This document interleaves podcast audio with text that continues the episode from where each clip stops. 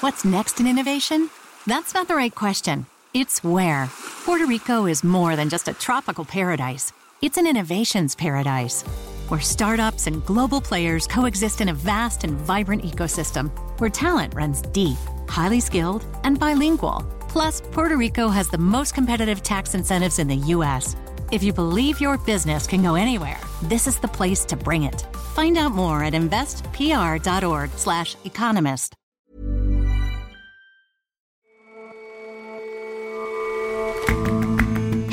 and welcome to the Intelligence from The Economist. I'm Ore Ogunbiyi. And I'm Jason Palmer. Every weekday, we provide a fresh perspective on the events shaping your world. For decades, Britain has had a reputation for being a world leader in administering foreign aid. But budget cuts and a recent change in the government arm in charge of it means that the world's poorest aren't getting what they used to. And you might think that with the transition to electric vehicles, the roads might become a little quieter. Not so. Car makers are in a sonic battle to assert their battery powered brands. Prepare for new bleeps, bongs, and guitar licks.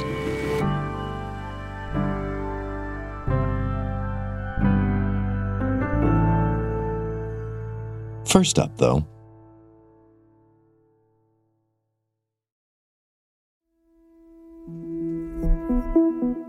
One year ago today, President Joe Biden bragged that some new legislation called the CHIPS and Science Act would usher in a new era of American manufacturing. Today is a day for builders.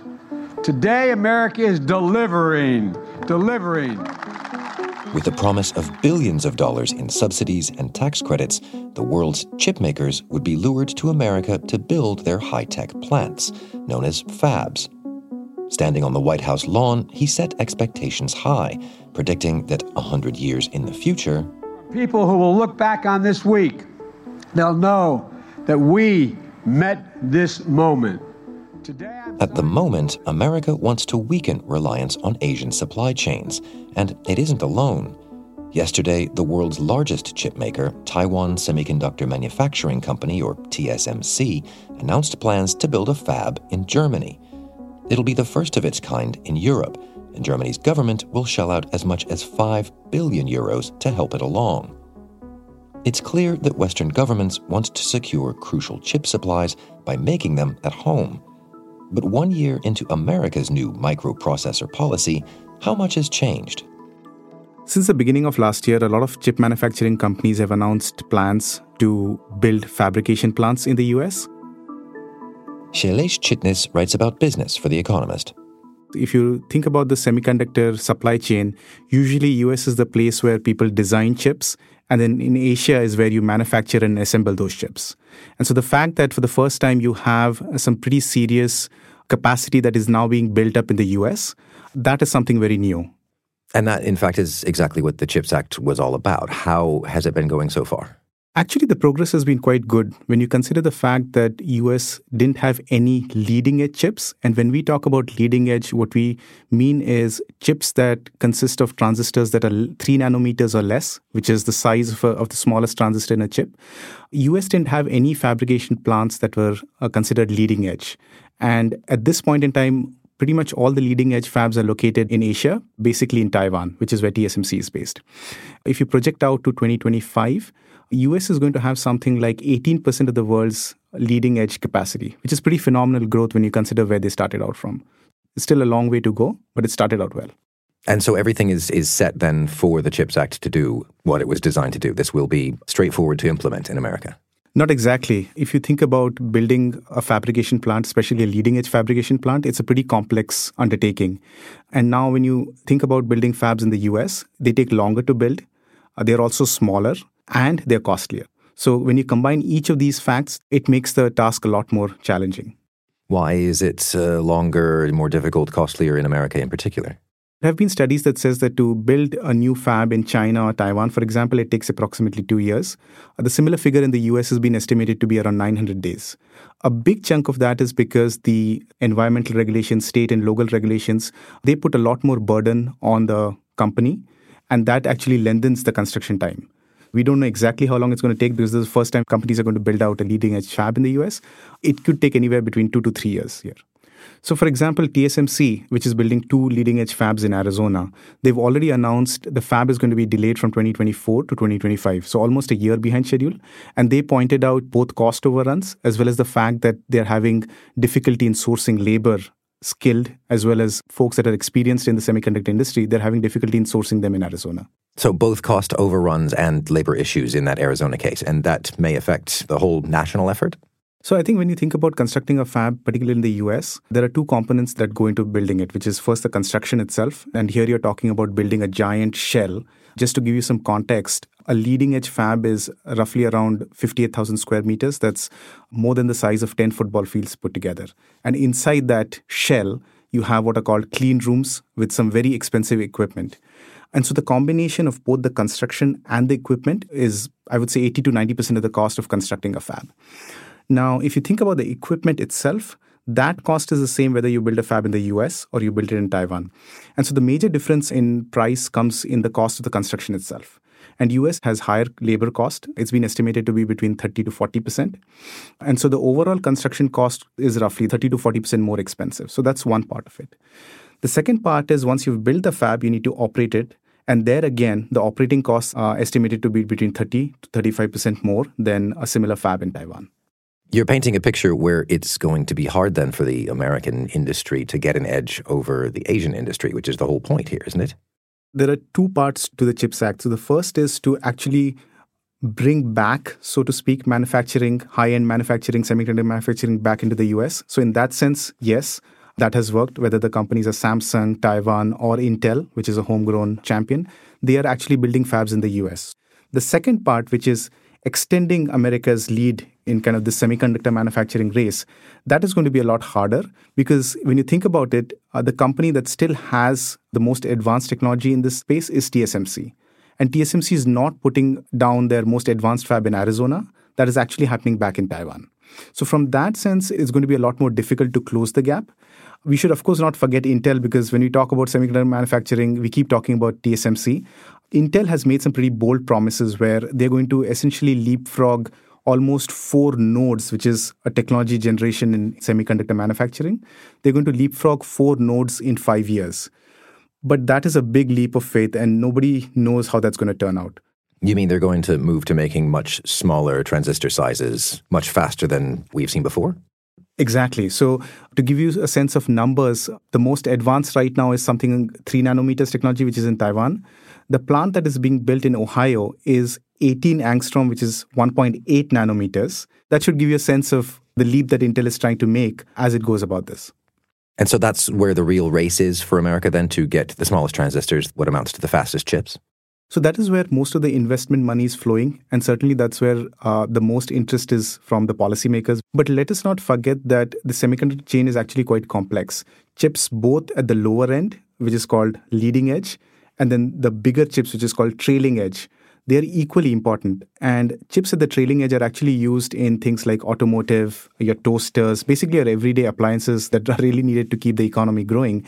And investment there is also important. And this is where something interesting has been happening. China has essentially been cut off from building any leading edge capacity because of restrictions on exports of advanced technology. And in lieu of that, what they're doing is they're investing heavily on the trailing edge. Now, over the next three to four years, analysts project that capacity in the uh, trailing edge is going to really shoot up and it's going to create a glut. And China goes from something like a fifth of capacity to almost a third of the capacity in, in only three to four years. So that's a big jump that they're making. If China corners this market, essentially they would have control over the market in terms of setting the price. Traditionally, when you've seen what has gone back in the past with, uh, for example, solar, they were accused of dumping a lot of capacity onto the open market to drive the prices down. That could also happen here. In its most recent earnings call, NXP, which is a Dutch semiconductor which plays very heavily in the trailing edge market, they've already been complaining about excess buildup of inventory on that side of the market. So clearly, there are some challenges for America and apparently some unintended consequences of the CHIPS Act so far. How do you see the long term version of this playing out? I think we need to be realistic about the long term. So far, the program has started out well. The investments that have been announced, I think, have been beyond expectations that people would have said a year before this.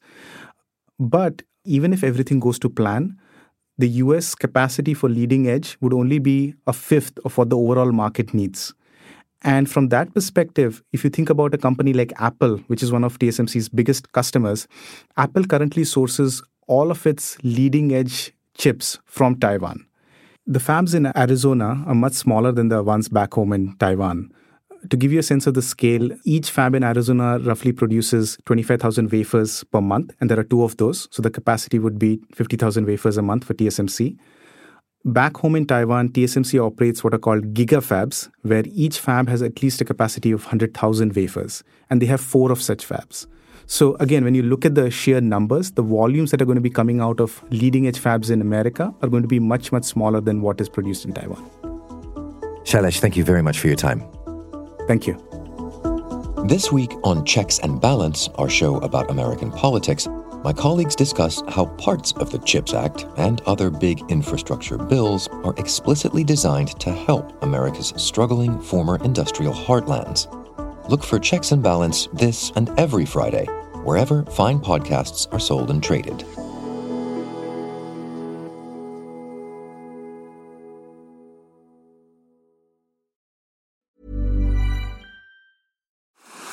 What's next in innovation?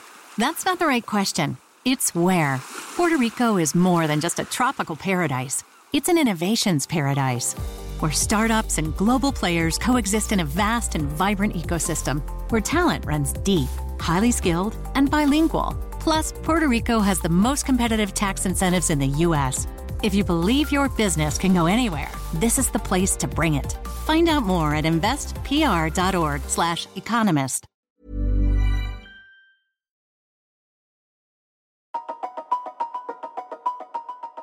Britain spends lots on foreign aid. Last year, it set aside $15.7 billion. That puts it behind only America, France, Germany, and Japan for how much it gave away. It also had a reputation of being among the best at getting aid to those who needed it the most. But recently, Britain merged its diplomatic service and international development staff into a new government department called the Foreign Commonwealth and Development Office, or the FCDO for short. And that has brought about a significant change in who receives Britain's aid and just how much they get. So, the Department for International Development, DFID, which doled out aid for Britain, was long considered one of the most efficient parts of government and a completely model aid agency. Avantika Chilkoti is an international reporter at The Economist. In 2020, Boris Johnson announced that he was going to merge the department with the Foreign Office. Among civil servants, it came as somewhat of a surprise, and it was a huge change to how Britain deals with the rest of the world. And why did Britain decide to merge these two departments? It's a great question, and I think we should frame it as why did Boris Johnson, as Prime Minister, decide to merge these departments? Because this decision was taken in the middle of the COVID 19 pandemic without him consulting the cabinet.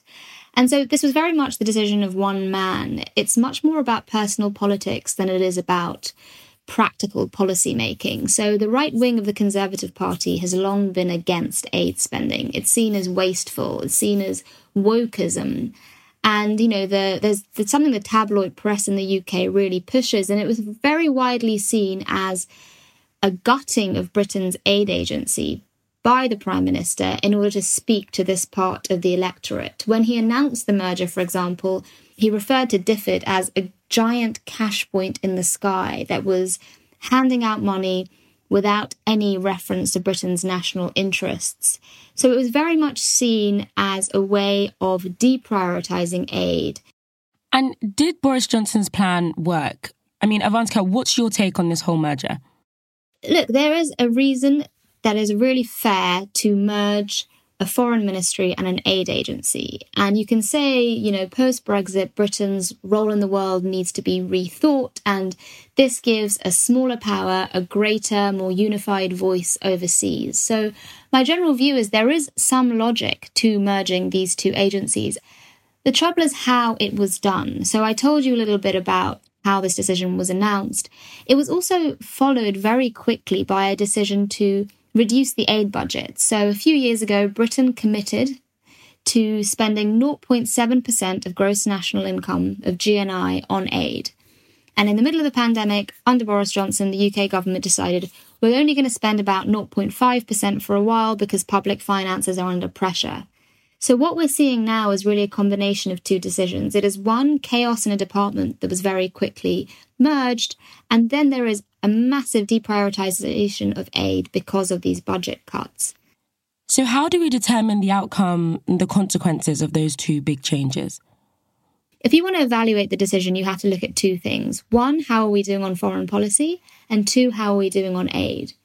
If DFID was always a very strong tool for soft power for Britain overseas, this has been hugely damaging. In terms of aid, there's far more quantitative proof that this has been damaging. So we have an agency in the UK government that is focused on evaluating our aid spending. It's called the Independent Commission for Aid Impact. They say, you know what, there was good enough coordination between the Foreign Office and the aid agency before the merger. They say that transparency has fallen in the new department, what's called the FCDO, the Foreign Commonwealth and Development Office. We're also giving less and less money to the parts of the world that are poorest. So, when it comes to both foreign policy and when it comes to aid, it is not clear we're doing any of those things better three years on from the merger. And at the same time, you see the FCDO's control of the aid budget falling. And this is incredibly important but how is it losing control of that aid budget and what happens to the money it used to control? In 2014, DFID controlled about 86% of Britain's overseas development assistance. Today, the FCDO controls just 60%. Almost 30% of what Britain calls aid is being spent essentially on looking after refugees within Britain. And it's a very, very sort of elastic definition of what aid is, but that is not going to poor people overseas. What does this change mean for them? So, we had a new report out. It's an internal assessment by civil servants about the number of lives that are being lost, specifically because of the aid cuts. For example, they say almost 200,000 more women around the world will face unsafe abortion. They talk about Yemen, South Sudan, Afghanistan specifically. And there's shocking numbers of malnutrition going up, of people not receiving health care. And we have to be clear, you know, this is to do with the budget cuts which happened alongside this merger. And, you know, to be fair to the people within the department, you know, these are civil servants who really care. They care about Britain's image overseas. They care about aid and helping the needy abroad. And you have this sense from them of them saying, you know, in the last year, things have started to turn around a little bit. The agency says this merger was going to be difficult, but hopefully things are settling down now, which for me is more of a case of saying, you know, if we do get a Labour government coming in, next year or soon, ripping these two agencies apart again is definitely not the answer. But more broadly, it just looks like Britain stepping away from the world. When we have this sort of now tired phrase of global Britain versus little England, it seems like that little England identity is moving up and up the scale. And it's going to be very difficult for Britain to claw back this reputation the country had as being a model in the world of aid. Avantika, thank you so much for joining us. Thanks for having me, Ore.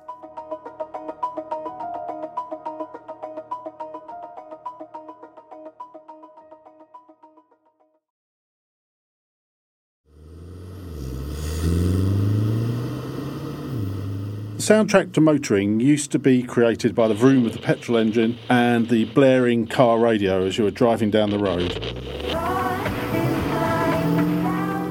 Simon Wright is The Economist's industry editor. But now, electric cars, they're nearly silent. Batteries don't make a great deal of noise, nor does the electric engine. And that means car makers are left with an aural void that they seem only too happy to fill. So, how are they filling that aural void? Look, for a long time, car makers have artificially boosted the sound of their petrol engines McLaren is a great example. Their first sports cars didn't seem quite raucous enough for their buyers, so they tuned it so that inside the cabin it sounded a little bit more racy. But what EVs are doing is they're completely generating artificial sounds of fake petrol engines. The difference now is instead of just generating it for the cabin, they're inflicting the cacophony on the outside world. And one example of this is the Fiat 500e, the uh, souped up version of Fiat's popular little city car. It was launched last year with speakers in the bumper that mimic the sound of the petrol engine in the petrol engine version of the car. Sync with the roars and kicks from Ioniq 5N. The hot hatch version of Hyundai's Ioniq 5, the Ioniq 5N, which is going to go on sale later this year, goes one better. As well as broadcasting car noises to the outside world, it can also screech like a jet engine. And for added driver feedback, it's even adding a little bit of a sort of jolt between the fake gear changes. So it seems like some of these sounds are really just to impress the drivers, or the drivers, I guess, are impressing the public with them, right? Yeah, these sounds for the outside world are sort of showy. They're for the driver to feel like they're in a racy sports car and also to project that to the outside world, as some drivers have always wished to do. But there's a functional use too. Look, regulators in Europe and America insist that EVs emit noises to warn the public that they're coming. Pedestrians need to know that there's an EV on their tail. The 500E's warning sound is in fact a strumming guitar.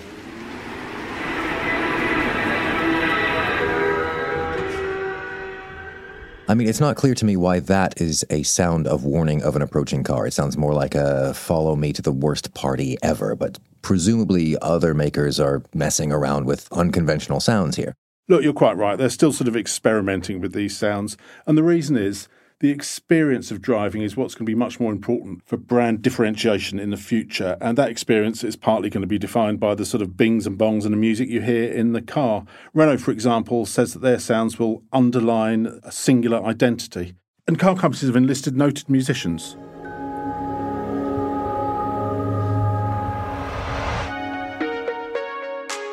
A video recently posted on Renault's website highlights its collaboration with Jean Michel Jarre, who is a pioneer of electronic music. And Renault's not the only one.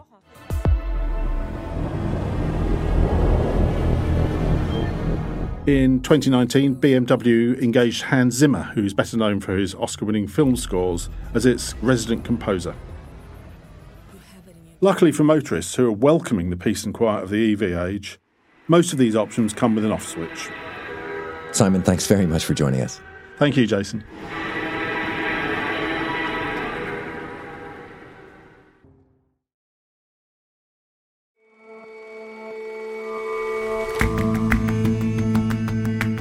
That's all for this episode of The Intelligence.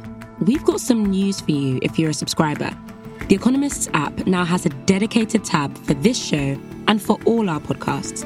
It's the easiest way to tune in every single day. And if you're not a subscriber, check out the special offer we've got at the moment, a free 30-day digital subscription.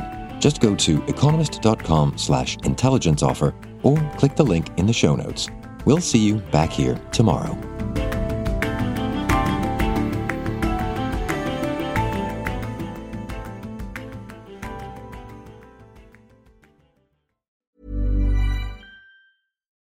World peace might feel kind of like a pipe dream, but what if I told you it's not?